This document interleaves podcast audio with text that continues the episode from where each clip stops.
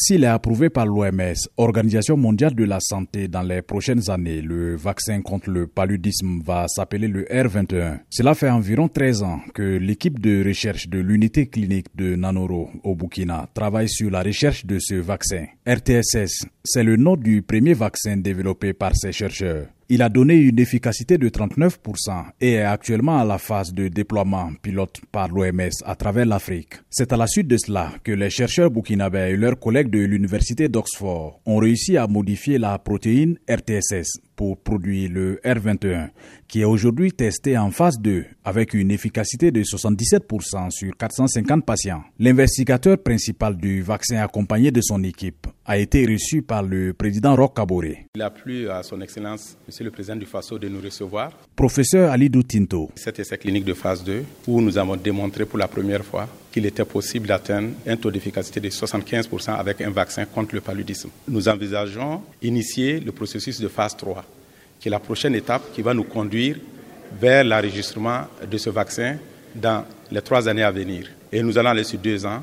Et pendant ces deux ans, nous allons suivre les enfants et collecter toutes les informations justement relatives à leur santé afin d'évaluer au bout de deux ans si nous allons confirmer les résultats que nous avons obtenus dans la phase 2 actuelle. Le paludisme constitue un problème de santé publique en Afrique.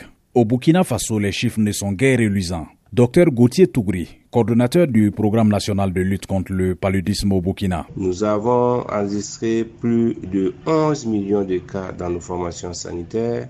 Nous avions en 2020 une incidence de, de, de 527 cas pour 1000 habitants et malheureusement, nous avons déploré 3966 décès, soit 10 décès par jour enregistrés au cours de l'année 2020.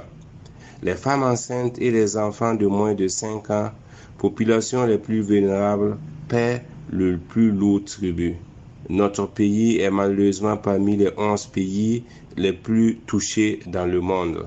Le développement de ce vaccin est une fierté pour les acteurs engagés dans la lutte contre le paludisme. Si ces résultats se confirment au cours de la phase 3, ce sera un pas de géant. Professeur Flakoita, pédiatre au centre hospitalier universitaire Yalgado Ouedraogo de Ouagadougou. Le paludisme reste une maladie encore très meurtrière en région africaine. En 2019, sur les 409 000 décès rapportés par l'Organisation mondiale de la santé, 94% se sont produits au niveau de la région Afrique, dont 67% d'enfants. L'essai clinique de phase 2 de ce vaccin en cours de développement contre le paludisme a commencé en 2018. Les premiers enfants ont été vaccinés en mai 2019, selon les chercheurs. Avec ces résultats, l'équipe va passer à la phase 3, qui va prendre au moins deux ans. Seul un vaccin permettra dans les prochaines années de venir à bout du paludisme, disent les chercheurs. Lamine Traoré, Ouagadougou, VOA Afrique.